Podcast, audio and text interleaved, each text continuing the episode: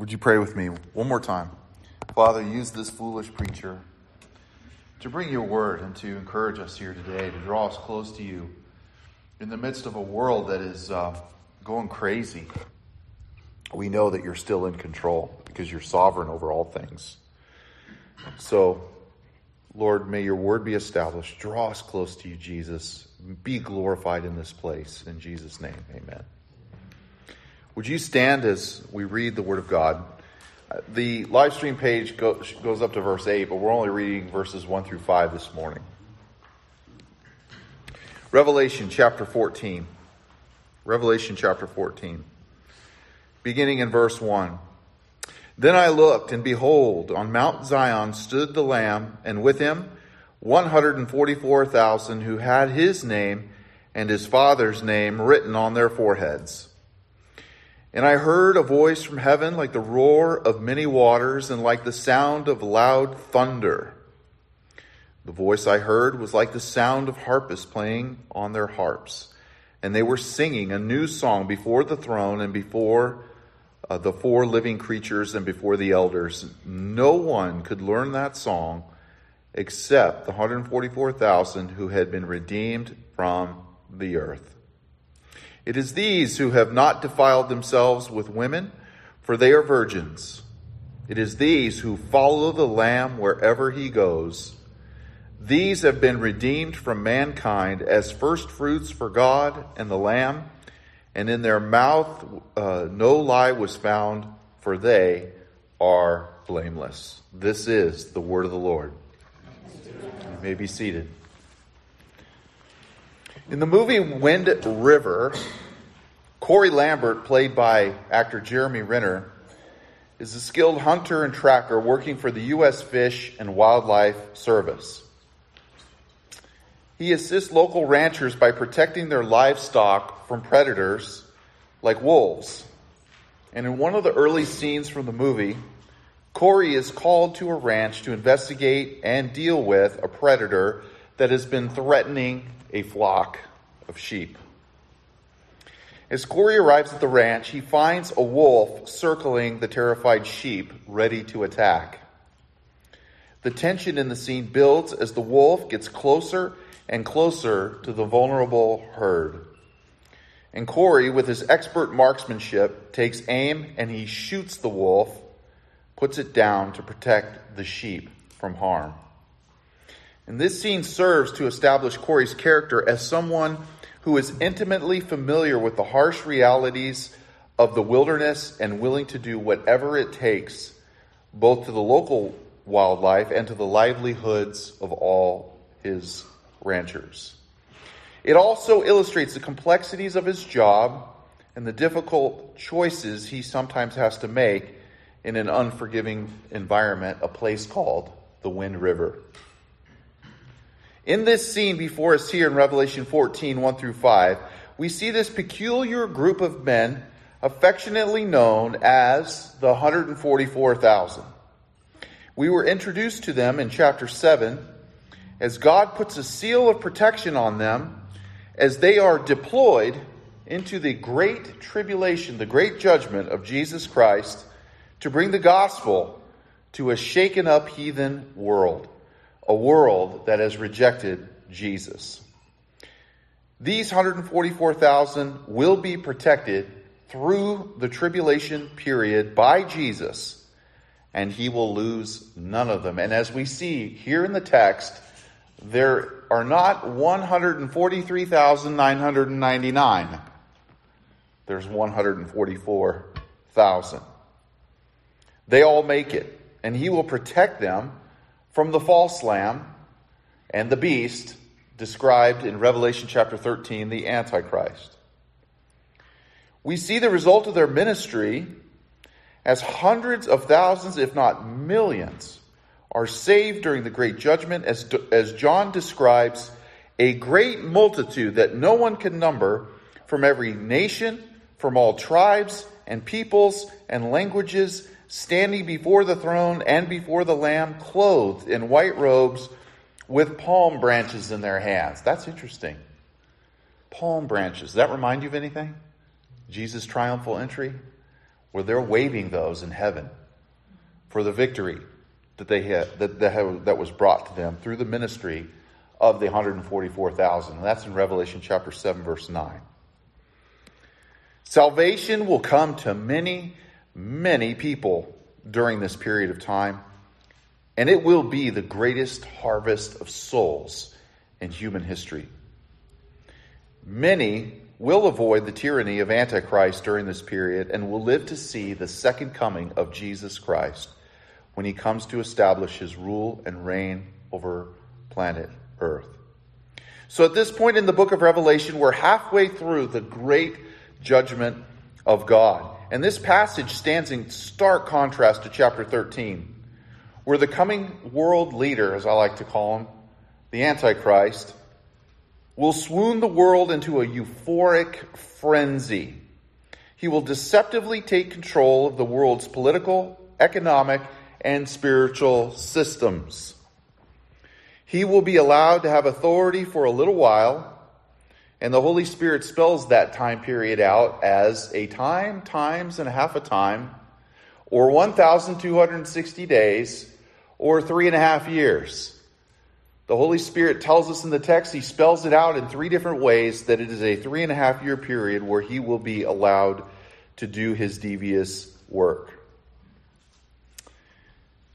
He will deceptively take control of everything, and He will be allowed to have that authority, but under the control of the Lamb, Jesus Christ, to expose the hearts and minds of people who have rejected Him. Now, the word Antichrist does not necessarily mean against Christ, but it means in place of. It's a substitute.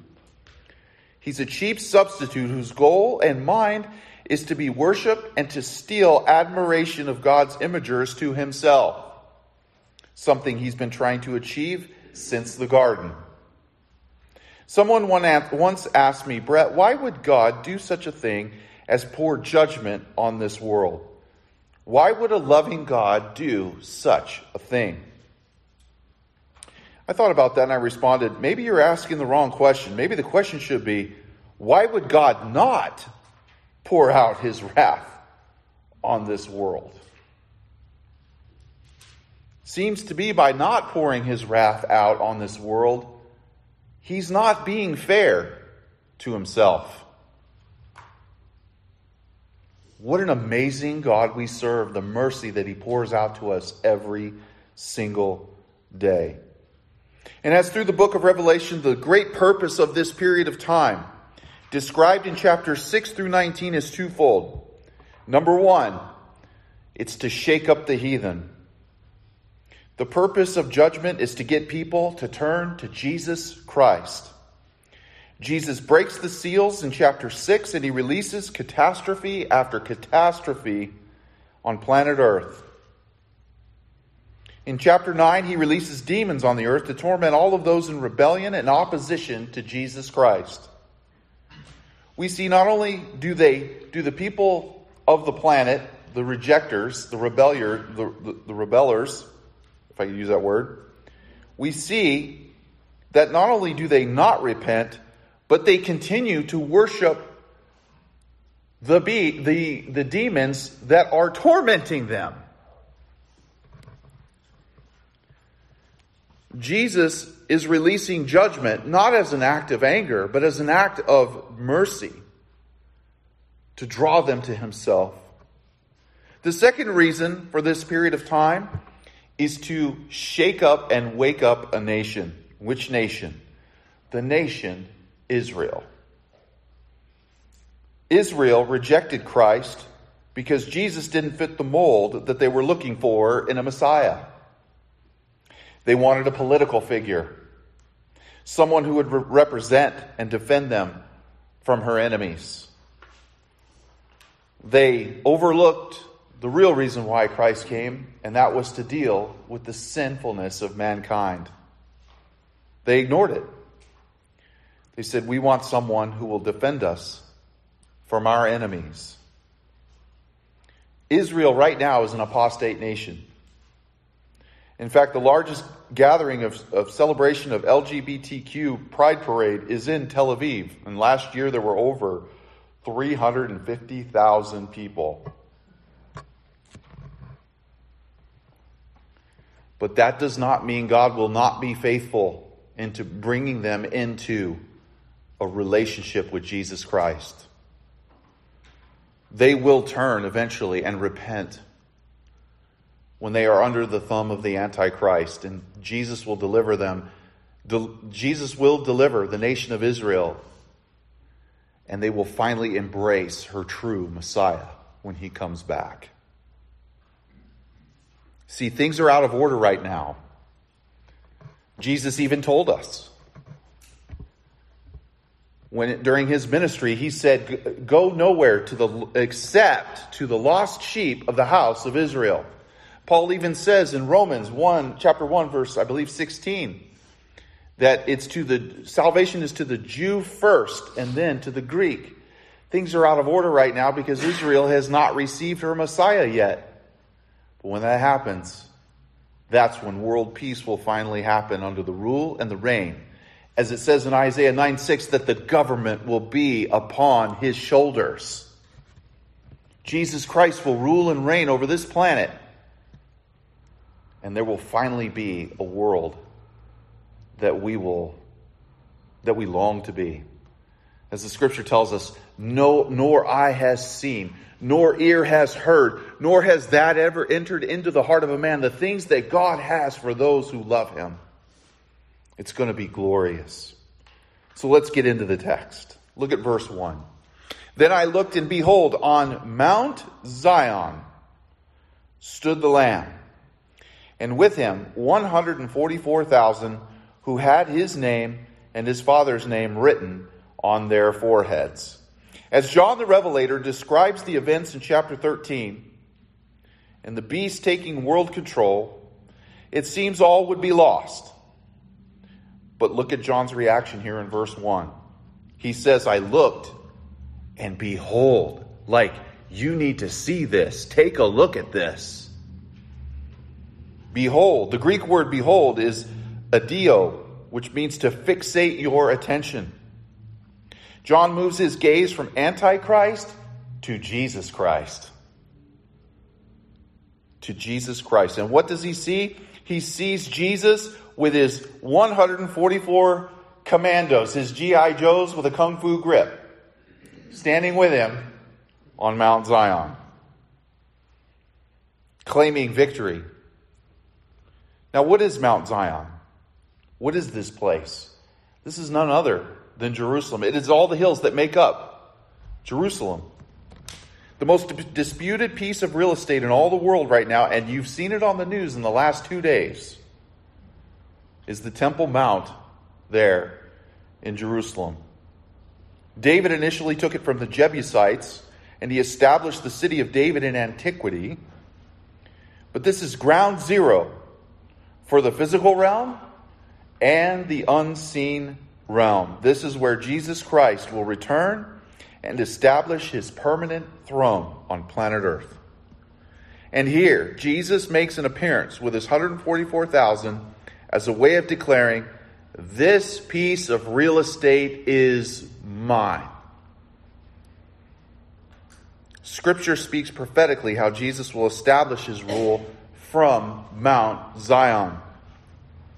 In Psalm 48, 1 through 2, 1 and 2, it says, Great is the Lord and greatly to be praised in the city of our God. What city is that?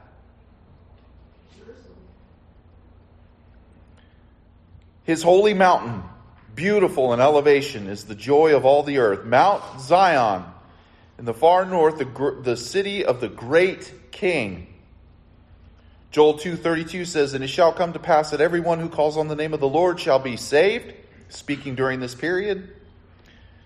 For in Mount Zion and in Jerusalem there shall be those who escape, escape the clutches of Antichrist, as the Lord has said, and among the survivors shall be those whom the Lord calls. Micah 4 1. It shall come to pass in the latter days, that's a key word in Scripture, that the mountain of the house of the Lord shall be established as the highest of the mountains. It shall be lifted up above the hills, and peoples shall flow into it. And there are so many more scriptures. Right now, things are out of order. But there will come a day when they will be put back in order, and the only way it's going to happen is when Jesus comes back. Is when Jesus comes back. I am so thankful that for the last 2,000 years, Jesus has turned his attention to the Gentiles. Because none of us would be here. He went after the nations to make a name, to, to create a family for himself out of all nations. Israel has been displaced from their land for over 2,000 years. Forgotten about. It was just a, all it was was a desert. In fact, during the Balfour Declaration, when when England had control over it, nobody wanted it. It was just a desert. But then all of a sudden, May 14th, 1948, David Ben Gurion on, on uh, Israeli army radio pronounced to the world Israel is now a sovereign nation. It's a miracle. There has been no other nation on this planet. Do you know any Jebusites? Anybody know any Amalekites? Anybody know any out of sights or uptights? They're all gone. There, it's a miracle. It is a miracle that they are there. And this is what we're seeing and Israel will embrace her Messiah. Listen to what it says in Zechariah 12, 10 and 11. And I will pour out on the house of David and the inhabitants of Jerusalem a spirit of grace and pleas for mercy, so that when they look, when they look on me, whom they have pierced, they will mourn for him as one mourns for an only child, and they will weep bitterly over him as one weeps over a firstborn. On that day, the mourning in Jerusalem will be as great as the mourning for Hadad Rimmon in the plain of Megiddo. They will look upon Jesus, they will see his wounds, and they will mourn. Oh my goodness, we missed, we missed him. And they will mourn. And even to this day, during the Jewish high holy days, especially Yom Kippur, which is the highest holy day in Israel right now, they are instructed to mourn and grieve and they do not know why they do it. It's in preparation when he comes back and he is embraced as Messiah. Now, notice that Jesus has his name marked on their foreheads. What a picture! What a contrast. None of them were lost. The Antichrist in chapter 13 marked his on their foreheads, and God marked his on their foreheads. Do you see how the devil is just a copycat of everything God does. God will mark him, will mark them. Imagine what these 144,000 will see when they fulfill their ministry in Christ. In chapter 7, they're saved, marked, and deployed for ministry. They will have gone through horrible carnage and destruction. They will share the gospel with people and be heartbroken when they see those whom they shared the gospel with reject Christ and they take the mark of the Antichrist. They'll be heartbroken when those who have converted to Christ through their ministry will suffer at the hands. And I believe the church will be gone, by the way. But at all, but at all, they'll survive and they'll gain the ultimate reward, Jesus himself. You see, I don't know what kind of tribulation you're going through and what ministry God has assigned you personally. But I'll venture to guess it's been hard. It's been hard. It's hard watching people you love fall into self destructive patterns. It's hard when you show the love of Christ and you're rejected. It's hard when you're obedient to the Lord and it seems from the outset you have nothing to show for it. Just know that God sees you and God sees the labor that you do for Him. And it is not in vain. The Lord has not called you and me to be successful. He has called you and me to be faithful wherever He has put us. I think sometimes we need to take stock in where the Lord has placed us in our lives, and we just need to bloom where we're planted. We have a tendency to long for things uh, that distract us from what we're called to do right now. Ministry is not standing behind this pulpit, by the way, and preaching the word. Ministry is wherever you are. You are all in full time ministry, just so you know. God just decided to route your paycheck in a different way. Just know, like these 144,000 faithful followers of Christ, whatever you're going through, Jesus will bring you through it. He'll bring you through it. And you know what reward you get? You get Him. You get Jesus. You get a closeness and an intimacy that, that you wouldn't otherwise have if you hadn't if you, he hadn't led you through difficult times. You gain his presence, you gain his power, and you gain his peace. If you're in Christ, you are marked by God. Shoot, there might even be a mark on your forehead right now. You don't even know it. That Jesus put there. We don't know. But Jesus will see you through whatever you're going through today. Look at verse 2. And I heard a voice from heaven like the roar of many waters, like the sound of a loud thunder.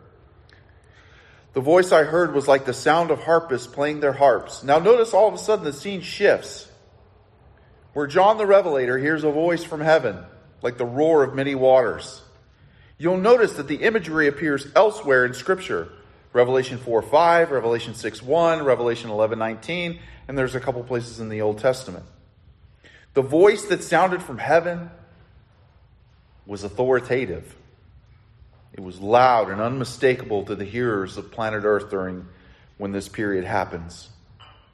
This is no doubt the victory song of the Lamb as he stands on Mount Zion to declare his rulership and authority over planet Earth. I find this intriguing. Why? Because the tribulation period is not ended yet, and the song of the victory of the Lamb is being played from heaven. Jesus is not yet ridden down on his white horse. That's chapter 19. He rode into Jerusalem on a scooter, but when he comes back, he's riding in on a Hummer. I mean, I don't know. It's going to be so too with you and me, brothers and sisters, wherever your fight is and whatever you're going through, we do not fight for victory in our lives. We fight from it the victory that the Lamb has already secured for us. We fight from that, his sacrifice on the cross. Things may look dark and bleak, but the outcome has already been, been determined, and you are in the grip of the Lamb's hand. It reminds me of Shadrach, Meshach, and Abednego there in, in Daniel chapter 3. The Lord allowed them to be thrown in that furnace. the Lord didn't just deliver them from out of the furnace, He delivered them while they were inside of it. And what you'll notice about that passage is when they went in to that fire, they were bound. They were bound. But it was inside the fire that their bonds melted away. Not only that, but there was a fourth in there with them, and that was none other than Jesus. And we find as we go through hard things, as the Lord takes us through difficult times, the, the sin that binds us all of a sudden gets broken. And we're changed. And we come out. We come out. On March 16th, 1985, Terry Anderson lived and worked in Beirut, Lebanon, as the chief Middle East correspondent for the Associated Press. He had just finished a game of tennis when he was abducted by terrorists right off the street. He was thrown into a trunk of a car, and he was shuttled away to a secret location where he was held hostage for the next six years and nine months. He became the longest held hostage of several Americans taken captive by a group of radical Shiite Muslim militants in an attempt to drive U.S. military forces from Lebanon during their long and bloody civil war. This long captivity gave Mr. Anderson, no, this is not the Matrix, ample time for serious soul searching. Concluding that he was not the person he wanted to be, he promised God that if he had been given another chance, he would do better. He said, I'll go to church, I'll give to the poor, spend my life on good causes, I'll read the Bible and try to understand what's being asked of me. In all his soul searching, God used his captivity to bring him to a greater faith and a renewed life in Christ. He said, I quote, I drank too much, but in prison there's no alcohol. I chase women, but there's no women in prison. I'm arrogant. What a better place to put me than at the hands of these arrogant, uncaring men. I've been careless of others, feeling these people give not one tiny thought about me. I've been careless. I've been agnostic most of my life. My only comforts here are the Bible and my prayers. End quote. When I'm going through difficult times, it helps me to see what's important, and I don't give a second thought about my sin when I go through a rough time. It gives God a chance to show how faithful He is. And it changes my heart to where I am fulfilled completely in Christ alone and nowhere else. Jesus plus nothing equals everything. There's a blessing of His presence I experience with Him that I otherwise wouldn't, and it changes me and it refines me into a more holy image and reflection of Christ. As Jesus' brother James says, Count it all joy, my brothers, when you meet trials of various kinds, for you know that the testing of your faith produces steadfastness. And let steadfastness have its full effect, that you may be perfect and complete, lacking in nothing. Peter says, Beloved, do not be surprised at the fiery trial when it comes upon you to test you, as though something strange were happening to you, but rejoice insofar as you share Christ's sufferings, that you may also rejoice and be glad when his glory is revealed. 1 Peter 4 12 through 13. God loves you just as you are, but He loves you too much to leave you the way you are. And what is the result? The result is we sing, like these 144,000, we sing a new song before the Lord. We sing a new song. Look at verse 3. And they were singing a new song before the throne and before the four living creatures and before the elders. No one could learn that song except the 144,000 who had been redeemed from the earth. They sang a new song. What does that mean? Why is it that these 144,000 could know this song, yet no one else know it? Excuse me. These men bore the brunt of the horrors of the tribulation, and they would be the special focus of attention of Jesus and enjoy a special fellowship with Him. The result of these men going through what they went through means that there was a connection to heaven. The song was coming from heaven in the text. They were singing a song directly from heaven, and because they went through what they went through, heaven came to them. It has once been said, I think it was C.S. Lewis, a little faith will get you to heaven, but a little more faith will get heaven to you. When they came through the tribulation, these men, the result of these men going through what they went through means a special connection. And when we come through difficult times like these men, we are connected to heaven in a way that others don't know or haven't experienced before. There's a new song in our hearts and a renewed purpose in our lives when we allow God to work in and through our suffering and allow Him to bring us to the other side. Heaven comes to us. As Hebrews 12 says, there's a peaceful fruit of righteousness to those who have been trained by it. In Acts 4, excuse me, Acts 14, Paul was in a town called Lystra. And there were Jews that came from Antioch and Iconium who manipulated and persuaded the crowds to execute Paul by stoning him. And they did. And of course, his soulless body lied there dead, and his disciples took him out of the city. The disciples gathered around him, assuming in prayer, and Paul rose up. All of a sudden, he just gets up from being dead, and he walks back into Lystra from where he was stoned. And I always scratch my head and I go, how could he do that? He was just stoned to death. And he gets up and goes, I'm going back. what a wild thought. How could he do that? But you see, I believe Paul was dead because I think he describes this experience in, in 2 Corinthians 12, where he says, I know a man in Christ 14 years ago, whether alive or dead, I really don't know, was caught up in the third heaven where he saw things unlawful to speak about. The Lord gave him a special trip to heaven. And Paul saw it, saw the glory of God. Paul went to heaven. He was in the presence of the glory of God. He saw the wonders of God.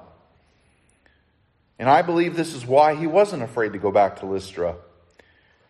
Would you be afraid of death if you saw the glory of God?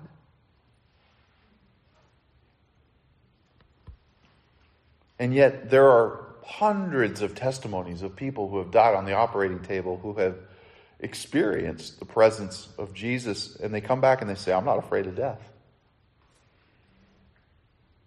David even said, I waited in Psalm 40, I waited patiently for the Lord. He inclined to me and he heard my cry.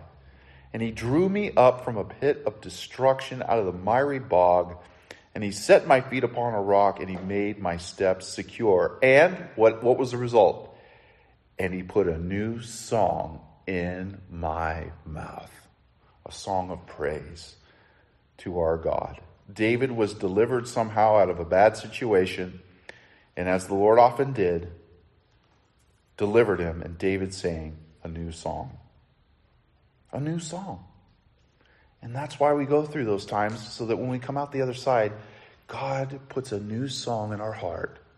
Like these 144,000, a song that we experience of Him.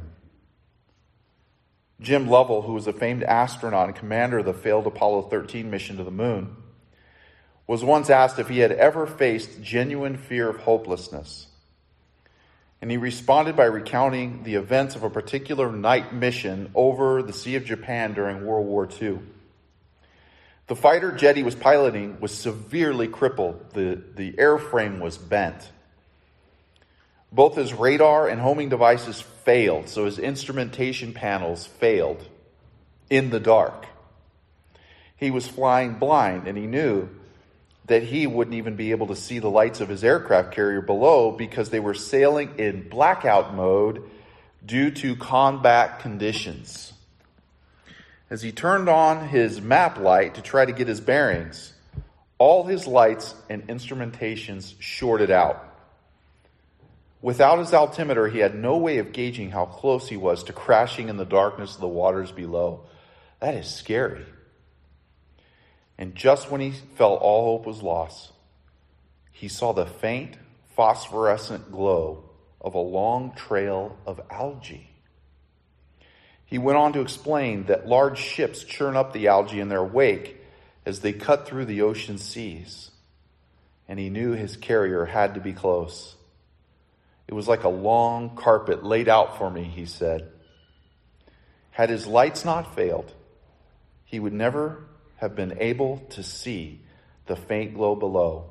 And he wistfully recalled, You never know what events will transpire until you get home. You see, I think that's a lesson for us. I think God takes us through difficult times and he allows the lights to go out so that all we see is Jesus.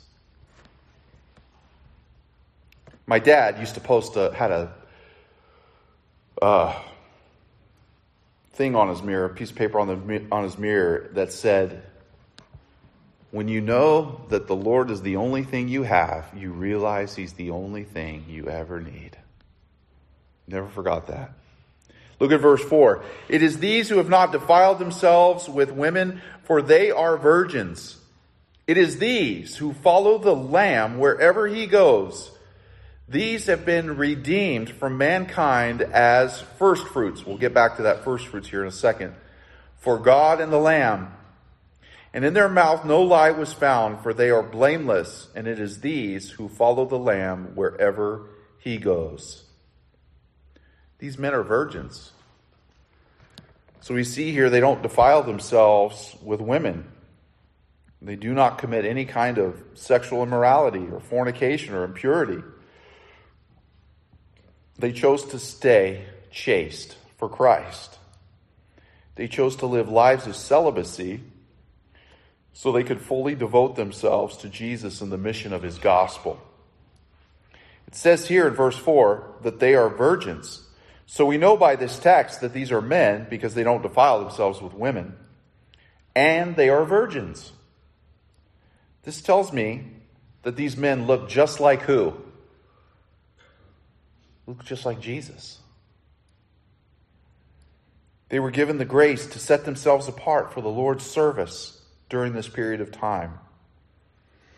And there are times when the Lord sets us apart for something that He wants us to do. Uh, I, I admire Kirk for, you know, he wasn't married for years and he devoted his whole life to the Lord in New York City.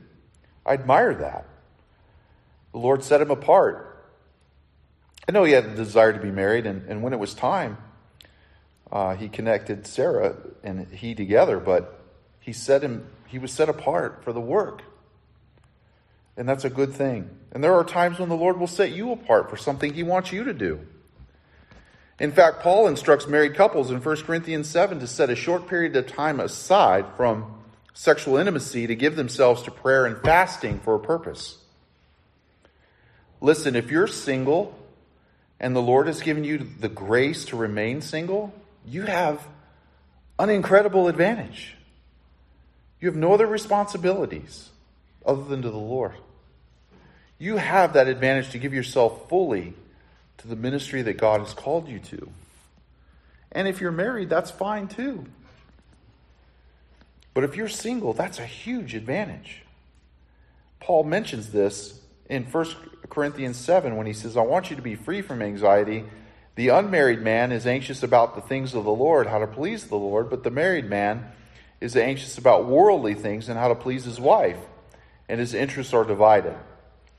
Now, he's not saying that, that it's bad to be married, and he goes on to explain what he means. He's saying, all he's saying there in the passage is that it is an advantage to single people to be devoted to what God has for them. And due to the nature of what God calls you to do, he may ask you to set some aspect of your life aside to just focus on him. Many years ago, I, I, we had had our 11th child, and I was really struggling. I lost count. How many do we have? I don't know. I forgot. Um, my wife used to have a chronic case of pregnancy. Anyway, so we were struggling to pay our bills. And I was like, man, I mean, scraping the bottom of the barrel, like we were, the Lord was always faithful, but it was hard. And I remember specifically the Lord called me to fast. He said, I want you to fast.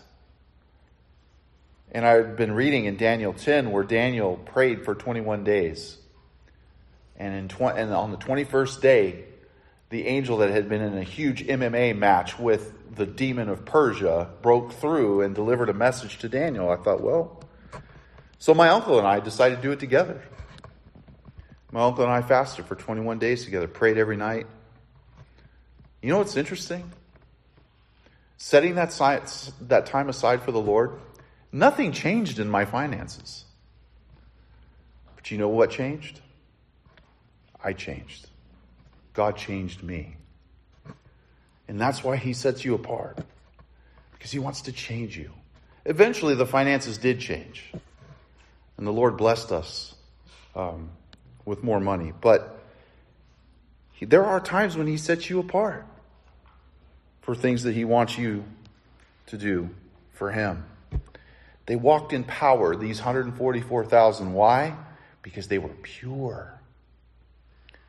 They spoke with authority. Why? Because they were pure. They had a song in their heart for Jesus and they followed it. Why? Because they were pure. God made them pure. Purity pays. It pays to walk in the purity of the Lord, to remove those unholy things that are sinful. And these have been redeemed from mankind as first fruits. You see that? You see that? As first fruits. This is intriguing. Verse 4 in our text says that these have been redeemed from mankind as first fruits for God and the Lamb. The question you have to ask yourself is first fruits of what? Well, I want to postulate that these are the first fruits of the salvation of the nation of Israel. They are the first fruits of salvation during the period of time known as the Great Tribulation. I also want you to notice that if they were first fruits, that means they are not a part of the church. This is a whole different group of people. The church, I believe, is in heaven, tucked away. Why? Because the church is not subject to God's wrath. Why is that? Because Jesus took the wrath of God for us. Wrath was poured out on our Savior as our substitute to set us in right relationship to God. And here, during the Great Tribulation, God's wrath is poured out on a world that has rejected the cross and Christ. So, this wrath is God dealing with sin. Either sin gets dealt with through Christ and his finished work on the cross, or it gets dealt with directly to you and me. Either way, sin must be dealt with, and that's what the purpose of the judgment. These 144,000, if they were a part of the church, then they would just be added to the church. Oh, come on, Brett. How do you know that? Because the Greek word for church is the word ecclesia. The word ecclesia does not appear in Revelation chapter 6 through 19. Those are the judgment chapters. Those are the judgment chapters of the book. Now, saints are mentioned in the, in, in the book. Saints are mentioned. But these are tribulation saints as described in Revelation 7. Revelation 3:10, Jesus promised the church would be spared from this judgment. The Greek word for saint is hagios, which means to be set apart or consecrated. It's a junk drawer term to describe God's chosen people. But when we talk about the church, that's a whole different entity than Israel and even the tribulation saints. There's a clear distinction. Even Jesus said in Matthew chapter 16, I will build my church, and the gates of hell will not prevail against it. Meaning that Jesus, in his own words, said the church hadn't existed yet and did not exi- exist until Acts chapter 2. The 144,000 are a whole different group of saints. Israel was a group of saints. The church was a group of saints. And Israel is also a group of saints. And Paul even says in Romans, where he says, We are the first fruits, speaking to the Roman, we are the first fruits of salvation. They are the first fruits. I believe the church is not here. I believe we are in heaven.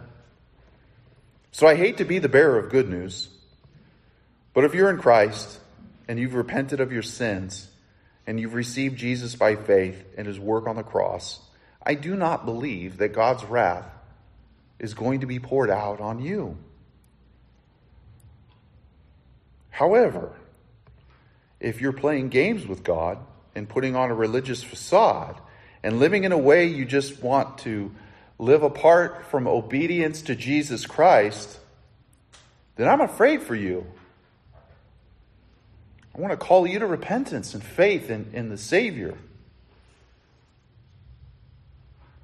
My stepfather, before he got saved many years later, said, You know, I, I hear what you're saying, but I'm not going to get saved until when I see everything start to go down.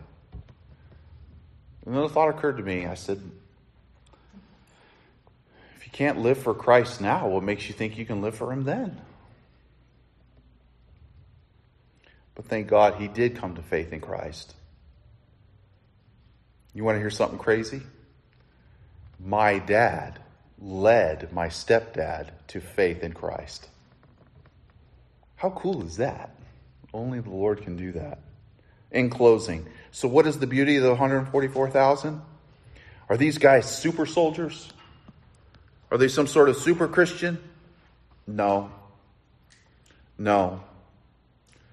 But because of what Jesus did on the cross, he made the 144,000 who they are. And he made them, Jesus made them to be able to stand in his presence because of his sacrifice. Brothers and sisters, because our Lamb sacrificed himself for you and me, we don't stand in our own strength and in our own righteousness. We stand in his that was imputed to us as a gift to our account so that we can stand with Christ. He gives us the ability to stand with him on Mount Zion for all eternity in his presence. That's the gospel. That's the good news. And whatever tribulation you're going through, he will not allow you to fall if you are in him. He has already taken the fall for you at Calvary so that you can stand. And someday, because of his sacrifice on, on your behalf, you too shall worship him and feast with him on Mount Zion. Oh, what a glorious day that's going to be. And I believe that it could be soon. Maranatha, come, Lord Jesus. We thank you, Lord, so much for these 144,000 that are just an example of what you make men and women to be in your presence, Lord Jesus. Thank you that you give us the strength. You, you cause us to stand in your presence because of your great sacrifice. And we give you all the glory for that. Help us to stand in faith and in courage. In Jesus' name, amen.